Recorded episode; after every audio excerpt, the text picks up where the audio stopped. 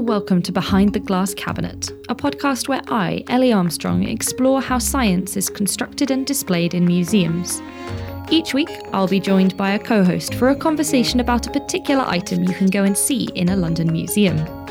Together, we'll challenge, dissect, and celebrate the stories the artefact could tell.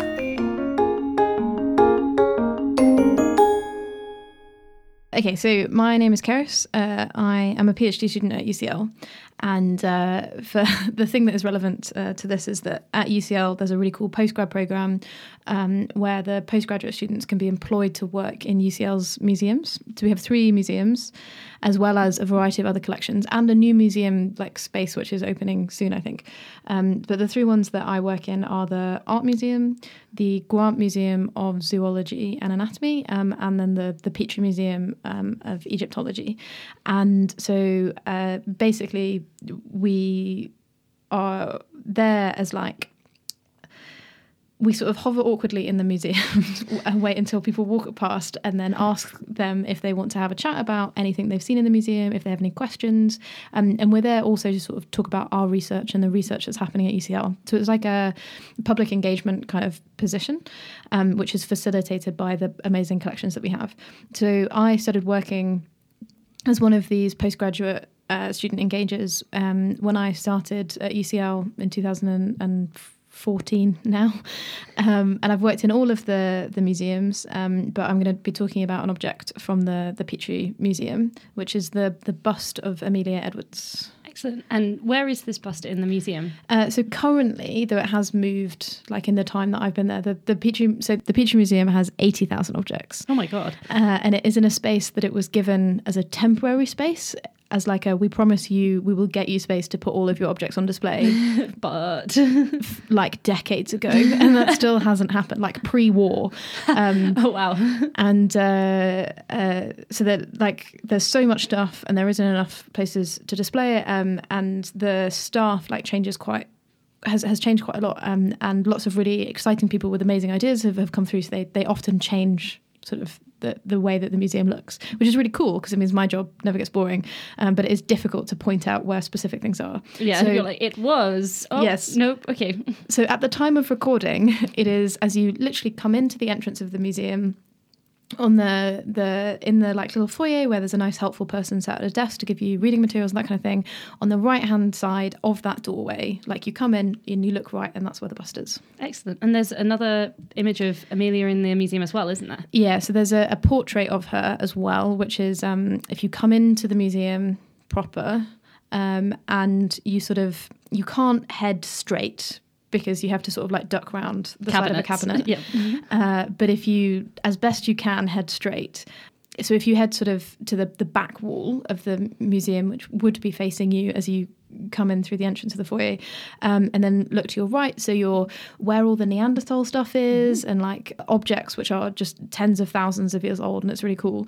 Um, on the back, there is a um, a big portrait of Flinders Petrie, the man for whom the museum is named, um, and then a big portrait of Amelia Edwards, which is slightly smaller, and I believe that it's like um, it's not the original portrait; it's like a blown up version yeah. of, of a painting of her, um, and it's smaller than Flinders Petrie. Um, and all of the collection, that's her collection. She donated it to UCL, but it's named for for the for the dude. Um, as as with so many fantastic things in in the world around us. Um, but it's interesting because that painting, although uh, it's kind of clear that it's Petrie next to her, it, like it doesn't have a name or anything. Um, and I don't know about the bust. Is that one engraved or named or something? I think that one is named. Yeah. Yeah. So there's um, something there's something about it being her. Yes. And so why is Amelia Edwards important then in the museum? The collection exists because of Amelia Edwards, um, and both in terms of the fact that it's at UCL, but also the fact that this stuff was collected in the first place. Um, so Amelia Edwards. Uh, was incredibly instrumental to Egyptology um, and modern archaeological practices because, as an individual, she made it sort of her life's mission to fund and support people who were doing archaeology in a uh, science as scientific as, as possible at the time, um, but also like in a more careful way. So um, the kind of the story goes that uh, when um, she was uh, I can tell you exactly how old she is actually. Um, so in in 1872, so she's in her 40s at this at this point. Um, she went on a trip to Egypt. Um, and one of the sources that I read said that she went on a trip to Egypt because she went on a trip to France and it rained the whole time. Haven't we all been there? Like, oh, sunnier holiday next time, Yeah, thank you. exactly. So she went on a trip to Egypt and um, she had an amazing time. She absolutely fell in love with um, lots of aspects of Egypt. She wrote a best-selling travel book, which is um, called A Thousand Miles Up the Nile, uh, which like immediately sold out. And she it took her four years to write and to do all the research properly. She hand illustrated it because she was also an incredibly talented artist uh, as well as like a, a, a really quite well respected writer. Um, and when she was in Egypt, uh, she fell in love with um, like a lot of the ancient artifacts that she saw, but she became really quite appalled by the way that those artifacts were being treated. So at the time, what was happening was a lot of people, particularly like Western people, were, were going out to Egypt and they were essentially robbing graves um, and they were destroying lots of incredibly important pieces of heritage. Um, there's one story, uh, though it's like a bit myth mythology and like it's unclear whether or not the people that it's attributed in the story are the actual people um, or what. But there's a story that she saw um, a quote unquote archaeologist find um, uh, like a hand sticking out of a tomb with this beautiful gold bracelet on it. Um, and he took the the bracelet and then just left the human remains. Um, because what people were interested in were the like shiny gold beautiful things that were going to make them lots of money and nobody really cared about the other history um, that was there so she when she came back to the uk she co-founded something called the Egypt Exploratory Fund. Um, so this was founded in 1882, and it was founded through the British Museum. Um, and basically, what it was was a fund um, that they would pick the archaeologists. Uh, and they would choose people who had demonstrated that they were capable of using sort of best practices. Um, and so one of the people that she funded quite a lot was Flinders Petrie. yeah, and she she thinks he's like a fantastic archaeologist. Yes, which is maybe now is the, the probably the best time to say he was massively racist, um, and a lot of the archaeology that he did was to further the eugenics movement, um, which is obviously terrible um, from a purely sort of like scientific point of view in terms of the practices that he employed when he was working with artifacts, like both on uh, on site and off site. Regardless of the conclusions he was making from them, those practices were much better than oth- what other people were doing. So Flinders Petrie was the person who was like, "Why don't we uh, why don't we draw the site before we take all the objects out, and then we'll remember." What like what they looked like when they were in the ground, and that might be helpful for when we're trying to work out why, Why they were there. yeah, exactly. Um, he also developed this uh, really important dating system where he used the like pots that were found in the sites that he was digging on, um, essentially to work out the chronology of where all of the, the burial sites that he was working with, like when they were left in, um, like in the in the states that they were found in, um, and he did this by uh, tracking fashion essentially and materials of different pots through time, um, and then he was able to date the the sites using this sort of like timeline that he'd created. And modern carbon dating techniques now tell us that he was within about 100 200 years for Oh. all of his dates so Wow. like it was a very Yeah. very impressive system um, the conclusions that he was drawing from his work Less less good. often terrible, um, often really quite heavily flawed and biased by his his like racist beliefs. Mm. Um, but he did do a, a lot in terms of how those objects were taken out of the ground more safely Okay. um, and and better. And that work was support by, supported by Amelia's money. Yes, so Amelia Edwards was was really impressed by his archaeological practices. I actually don't know about her like personal beliefs in terms of the eugenics movement. I couldn't find anything. I yeah, I didn't find anything either, and I'm but I'm assuming like she by other things that she does, right? Like she founds the chair at UCL for Egyptology and stuff. She's obviously not directly opposed to all of the work that's being done at UCL in that field. Yeah. I mean, maybe just like tacit condoning of that Yeah. in her actions, but yeah, I don't know. Yeah, I, I yeah, so I couldn't find anything to say that she was like a venomant eugenicist, but she definitely there's nothing that I could find on the record that says that she knew that it was wrong, uh, which is unfortunate. Um, but she, yeah, supported Flinders Petrie because she supported his archaeological practices at the very least.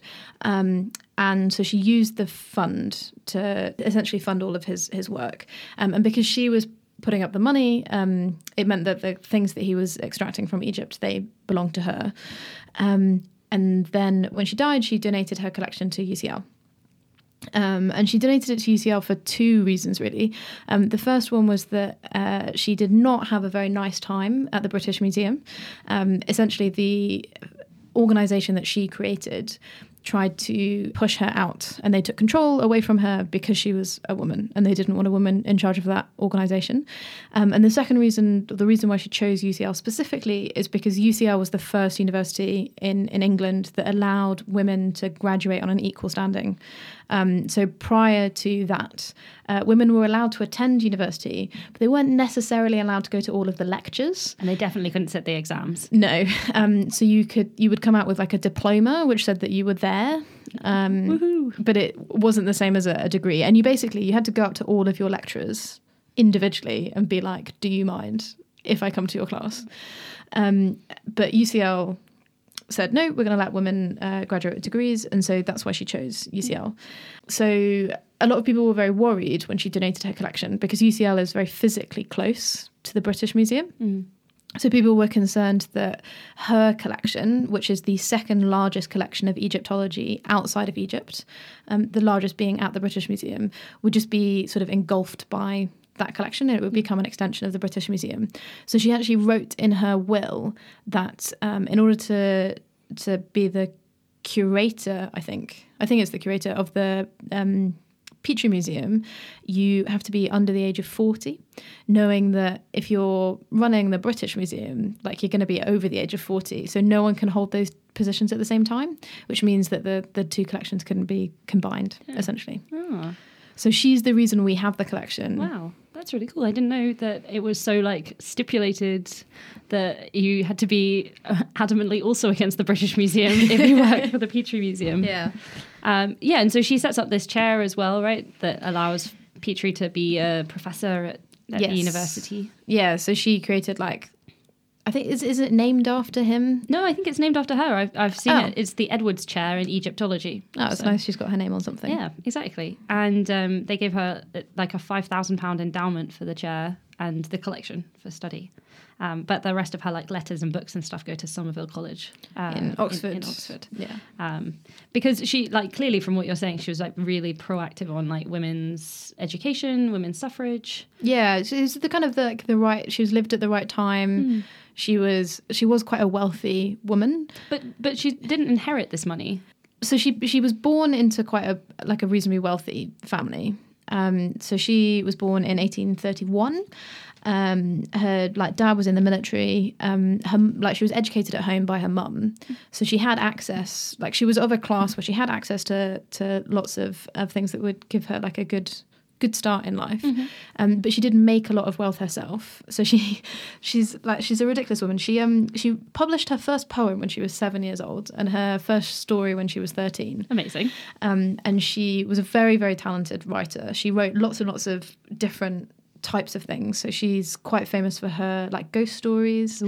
Um, one of her first well-selling novels that she wrote was quite scandalous because it was about bigamy, and oh she goodness. like picked these topics that people of the time were like scandalized by and really excited by. So she did really well um, out of that. And she like had lots of other talents. Um, so she was really into music when she was young, uh, but she contracted typhus, and then it became really painful for her to sing, so she had to stop doing that. And you said she painted the illustrations for the book. Yeah, so she was a really talented artist, um, and she used to do quite a lot of drawing and painting when she was young, sufficiently so that an artist of the time saw some of her work and said, like, I could I could mentor her, I could make her into an artist. Wow.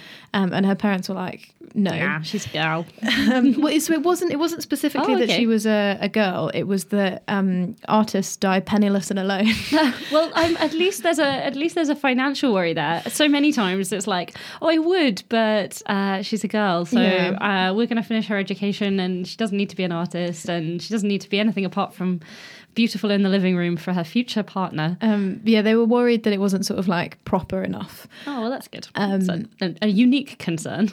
But anecdotally, it seemed that that was quite upsetting to her. Yeah. Um, and uh, she she never really got over that. Mm. So maybe that was what she felt her true calling was. I don't know. Yeah. Um, but she was really good at writing, um, and she. Uh, then became a travel writer. So she started going on all of these exciting adventures, mm-hmm. trying to explore the world. This all happened after her parents died. Yeah. So when her parents died, there was some inheritance, and she used that to go on lots of really nice trips. But mm-hmm. then she would write books about the trips and that made her quite yeah. a lot of money. And they have some really great. So they have some really great titles. The Thousand Miles Up the Nile is fantastic, but yeah. the other ones are Untrodden Peaks and Unfrequented Valleys. Yes, so that was about the the Dolomite Mountains in Italy. Yeah, and then there's one called Sights and Stories, which sounds wonderful as well. I mean, I want to read that. Um, and then like all kinds of great things: pharaohs, Fellahs, and explorers. Nice. Although fellas spelled F E L L A H. Um, I don't know what this is. Is that like I don't know if that's like a slang for men in the Victorian period, or this is like a an Egyptology term. Maybe it was a pun. I don't know. Who knows? Um, um, yeah. So she wrote lots and lots of books. She said that it took her like two years to to properly re- like she really threw herself into these books. She would research them for years and then she would write them. She did a lot of the illustrations herself. Um, and when she set up the fund, she actually kind of like diverted her focus to raising money for that. So she did like a big two year long um, series of lectures across America. Um, and so she would go and she would do these lectures and then she would ask people for donations. Mm. And it was um, so it was illegal for you to sell artifacts that you had dug out of Egypt. But what you could do as like a loophole which I obviously don't condone, is um, you could ask for donations and then you could give things as gifts. Yeah, yeah that's so very nice. She would take a lot of like artifacts with her and, and get donations yeah. from from wealthy donors yeah. and then and then give them gifts in return. Yeah. A common one was sort of like small idols that were found in, in mm. graves as as like um, for gods, okay. um, that kind of thing. Uh, and yeah, so she did that in order to acquire quite a lot of money for the the fund. So she came from a place of privilege, but she did also work extremely yeah, hard. Yeah, by the looks of it, she has much more money when she dies than she did when her parents died. Yeah, and that's not a function of like inheriting and investing well. Yeah, so the um the a thousand miles up the Nile, uh, that was republished like a whole bunch of times. Her first sort of big break, uh, she wrote a book that was was republished like five times mm. and that kind of thing. So like she didn't write bestsellers. Yeah, she she did have a lot of talent. Yeah. In that respect. Oh, awesome. So she so she's like a super fantastic person, right? Like she's amazing. Why why do you think we don't talk about her as much as we might? I, so I think there are like a lot of things, and I, I would like to say at this point that the Petrie Museum, like the people who work at the Petrie Museum, are very aware of Amelia Edwards and her legacy and, and like do talk about her. Um, and there are, I know for a fact, a couple of people who work or have worked in the Petrie Museum who are like, it's about time we change the name. Yeah. it should be the Edwards Museum. Um, but uh, so we do talk about her, but we also miss out a massive part of her life. Okay. Um, and I like I think that we maybe don't talk about her as much as Petrie, and it definitely the museum was definitely named for Petrie and not Edwards, like because he was a man, and there's that yep. um, angle of, of misogyny. But something that we don't really ever talk about, or what gets left out of um, her story, was the fact that she had relationships with women. Okay. Um, and I don't know how Amelia Edwards identified. I don't know if she called herself um, a Sapphist or a lesbian, or um, if she didn't use a name at, at all. Um, but she did have relationships and important relationships with women that in a lot of the sources about her life those relationships have been sidelined or erased completely. Or in the in a really irritating way like kind of passed over where there's so some of the sources i've read in preparing for this have been like oh she had a, a female companion and then at no point is that person named anywhere. And so it's yeah. like well who like who even were these people they're, yes, they're tacitly written out there as well. Exactly. Um, so like her, so um, when she died, so she she moved to Bristol um, in her in later life, um, and she passed away in 1892 of uh, influenza or like complications of influenza, um, and she was buried uh, next to the woman that she lived with, um, Ellen Braysher, who had passed away just a, a few months uh, earlier. Uh, so they were buried together, which like people do that because they love each other, and there are obviously lots of different types of love, but that is what married couples do. It's it's what partners do. Yeah, and it's interesting because Ellen was previously married, right? On her gravestone, it says that she's a widow of of John Braysher. Um, and then it says like underneath that, and for more than thirty years, the beloved friend of Amelia Edwards, and she and she's buried next to Amelia and not next to John. right? Yeah. So, Um, and her daughter, Ellen Braysher's daughter, is buried with with her. Oh, okay, I didn't know that, Sarah. Yeah. Yeah. Um, so she's buried with with um, the two of them. Um, and uh, so yeah, Ellen Braysher, the, the person that she chose to be buried next to, is referred to her as her companion, which is uh, um, a very irritating term for like female partner Yeah. or female lover. Um, s- the person who accompanied her on her first trip, the first time that she went on an adventure and then wrote about it and like became a travel writer in, in the Dolomites, um, like mountains in Italy, um, is a woman called Lucy Renshaw, who is referred to as her friend. Um, but Lucy is also the person that she takes with her to Egypt. Like, I, I obviously uh, don't condone like imposing sexual identities on people in in the past but here it seems so clear that those identities have been removed Yeah, by hi- historians um, and that's really dishonest to the relationships that those women had. Um, and what i find very annoying about like particularly amelia edwards um, is the the context in which lots of people that I have spoken to and, and worked with um, are really like big champions of her and they recognize how important she was um, to the collection, but we don't ever really talk about this. Um, so for LGBT History Month this year, I wrote a blog post uh, because all of the people who work in the, the museums in the position that I'm in, we keep a blog which is called the Student Engagers blog, but it's, it's worth checking out. It's really interesting.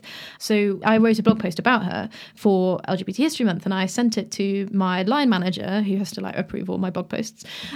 And she's like, "Oh, that's so interesting. I didn't realize that she was gay or, or bisexual." Um, Oh wow. Okay, so it's like even within the museum, it's still Yeah. reasonably unknown. And there's a, there was a, there was already a blog post about her, but it didn't mention that part of her life Even at all. companions. And like, it's just f- like phenomenal because it's definitely worth talking about. This is a woman who, the way that she lived her life was that she and her girlfriends went to these incredible different places. And on some occasions, people like refused to take her there. So um, that first trip that she went on, um, she was there with like her her staff, and uh, she was there with Lucy Renshaw's family and with like Lucy Renshaw's like maid servant, and they just refused. They were like, these two women can't go to the Dolomite region. It's like it's too dangerous. No, at this point, it like basically anyone from outside that region didn't know anything about it. It was really uncharted territory, and she was like. I'm going to hire some local guides and they're going to take us. And they went to all of these dangerous places that, like, lots of people who had traveled there had, had died there before, um, where it was already, like, kind of outrageous that it was a woman in a massive hoop skirt, like, traveling down the Congo. But she was doing it with her girlfriend. Yeah. And that's, like, I think phenomenal. And it's surprises, it doesn't surprise me. but it should be surprising that we don't talk about what that would have meant at the time. Yeah. So, like, this uh. is at a time where the British are going around enforcing homophobic laws on other countries, Yeah. laws that, like, those countries have had to fight against f- for centuries afterwards, and are literally only just like being able to reject that aspect of Exactly. colonialism. and that they that that that's, that this isn't discussed in the story about somebody who is kind of part of that British project of collecting and bringing things back, um, while simultaneously like not representing the British values of like homophobia and uh, those kind of colonial ideas that go with it. Yeah, and yet people were still buying her books. Yeah, And there's no way that people didn't like know this because she was writing about her, but she was also writing about her partners. yeah, and and and it says like someone writes that. Um, she makes no secret of her lesbian lifestyle. Like, Yeah. it was very clearly known among other academics at UCL and, and more widely. Yeah. So yeah, it must have been. I mean, it, it just kind of brings to light the fact that there must have been um, so much of this going on at the time that it was not really some a reason to boycott books or boycott people's lectures or anything in a way that maybe we look back and think about that time now. Yeah. Um, and that's kind of lost in the sidelines of history. The other thing that I think is interesting that we also don't really talk about is that she had more than one partner. Yeah. So like whenever we talk about the like five lesbians that people point to in history or bisexual women that people point to in history. Like um like uh Virginia Woolf who there's going to be a film coming out about her where two like nice straight actresses are going to play her and, and her partner. Like it's always like there's uh, the narrative is that there's um uh either a woman who is married and then she meets a woman and then like that changes her sexuality or there are two women um, like the ladies of Llangollen, like there's there's two women who uh, they defy all the odds to go and make a life for themselves, often in in isolation. Um, but I mean, Amelia Edwards had like successive. She had relationships which are much, I guess, more similar to how we would think about relationships now, where she had like them sort of successfully, successively, And successfully. and successfully in her life, um, and it didn't work out. And then it didn't work out, and then she found someone that she spent like the majority of her life with. Yeah. Um, and that's also like that doesn't fit into the narrative that we tend to tell of these specific examples that we're allowed to talk about Yes. of women who had relationships with other women in history. or just women's relationships in history. Like the way we talk about Victorian women always is tied to the idea of like a single partner. Most of them like male, but even Yeah. even if we look at yeah, like you're saying, the female partners, like it's always a single example. But then I think this is like interesting in terms of how we present even like normative uh, relationships. So not just relationships in the Victorian era, but also relationships um, in further back historical periods. And like Amelia Edwards sits within uh, like those portraits in that bust sit within a collection where we try to find these single normative couplings where it's one person with another person for the whole of their life. And that might be the way that they were buried together, or that might be the way that they are painted together in a particular piece of pottery or in the case of like Victorian people like paintings but we try not to dwell on those narratives where there are multiple partners these people have probably existed all the way through history right like it's not a weird modern thing Yeah. that we suddenly have like multiple partners in our lives like it's almost certainly always been a thing but that we don't show that either in the museum collections or in the way we talk about these people who founded and, and led the museums to start with Yeah, yeah, because there's there's definitely like we have like historical examples. So like uh, in like the Vikings, there's like we know about their code of practice where women were allowed to divorce their partners and the reasons that they were allowed to do that, and so we know that they had that kind of relationship. But yeah, I think that's interesting that maybe the like focal point for where that view of relationships in history comes from is from the Victorian time period. Yeah, who knows? So if you were, if we were like to try and um, explore these, like this idea of stories, and um, in particular, historical women who were groundbreaking both for their work and for their relationships and for the way they conducted those relationships, like we talk about Amelia Edwards. Do you think there's a way of maybe engaging this in both the Petrie Museum but also other museums? Is it just a case of kind of writing, being more comfortable with writing these texts or um, including them online? I think that's interesting. I've seen so I've seen places where it's done differently. Um, so, for example, in the Lake District, which is where Beatrix Potter lived, uh, I went to a small museum which had a lot of information about her. Um, and the museum is not the museum of Beatrix Potter, but they sh- open up her life and tell you a lot more about it. For example, she was a, like a champion sheep breeder. She was like really good at sheep breeding. Did not know that about Beatrix Potter. Um, Thank you. And she is super, super well respected within those communities. So she used to be invited to like judge sheep shows and stuff. Um, and that, uh, so the, the museum like there looks at lots of things, but they dedicate like a lot of their space to her, um, which is maybe one one way of doing it. Like I think there's you just need to take the time and have more information. Um, but that's obviously not always possible. I think what's interesting about the Petrie Museum is that they like have made an effort to show a wider diversity of the people who were involved in the collection. So it's whilst it's the case that Flinders Petrie was funded on a lot of the digs that collected the stuff, um, and he ran a lot of those dig sites. He wasn't the person who physically took every single object out, nor was he the person who like recorded that object and drew that object and made conclusions on that object for every single object. And he worked with lots of Egyptian archaeologists, um, so people who uh, were the guides on the sites that they were at, and uh, showed them like where to dig interpreted a lot of the things because they had knowledge um, which was more relevant because they were themselves um, like had grown up in, in Egypt. Um, and there was this big exchange of knowledge where um, Petrie taught like his particular process of archaeology and, and, and they shared their practices and their local knowledge with him. Um, and so the Petrie Museum is trying to include more of those voices. So around the museum, it has like images of some of those people and it tells you a little bit about their life. Um, with, I think, the view of, of making people see those objects differently mm-hmm. because they weren't all taken by Petrie. Mm-hmm. And I don't see why you couldn't do that in the museum. Yep. So like some of those objects are objects that Amelia Edwards would have handled Yep. And, and, a lot of them are things that she donated anyway. So if yeah. you want to make that case, like. Yeah. So um, Amelia Edwards like made a number of entries to the Encyclopedia Britannica. Ah, And cool. some of those entries are about the objects in the museum. And I think it would be yeah good to, to know those things similarly like a lot of the um the note cards that you see in the petrie museum and the writing that is on them that is like petrie's handwriting some of those note cards petrie's wife's handwriting so maybe there are things that Amelia Edwards like wrote about. Yeah. Well, it would make sense, right? Yeah. Like it would be unusual that she had not labeled a single one of her specimens. Yes. Given that she had so many. So I, I think that the like maybe a thing would be having a greater presence of her mm-hmm. in the museum. Yeah.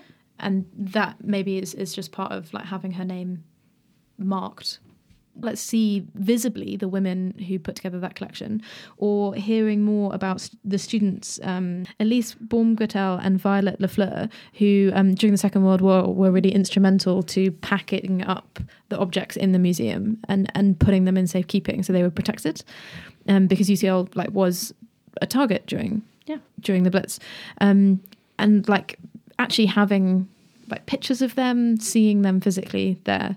In terms of like the other dimension by which um, Amelia Edwards is, is erased um, and looking at her sexuality, I think that whilst maybe you could make the argument that her sexuality didn't have anything to do with her passion for Egyptology, I think you can make the argument that maybe it, it did. Like maybe if she had had been heterosexual and she had wanted a husband and she had wanted like a heteronormative life, she wouldn't have been driven to go all over the world doing the things that she did. Maybe the reason why she went to all of those places was because she couldn't live with her partner in the way that she wanted to in the society that she was living in. Like, I think there is a connection there which can be explored. Um, and uh, the museum that was created f- because of her is is as good a place as any as there is to explore it. And even if it has absolutely nothing to do with that collection, like I still think it's worth knowing. Yeah.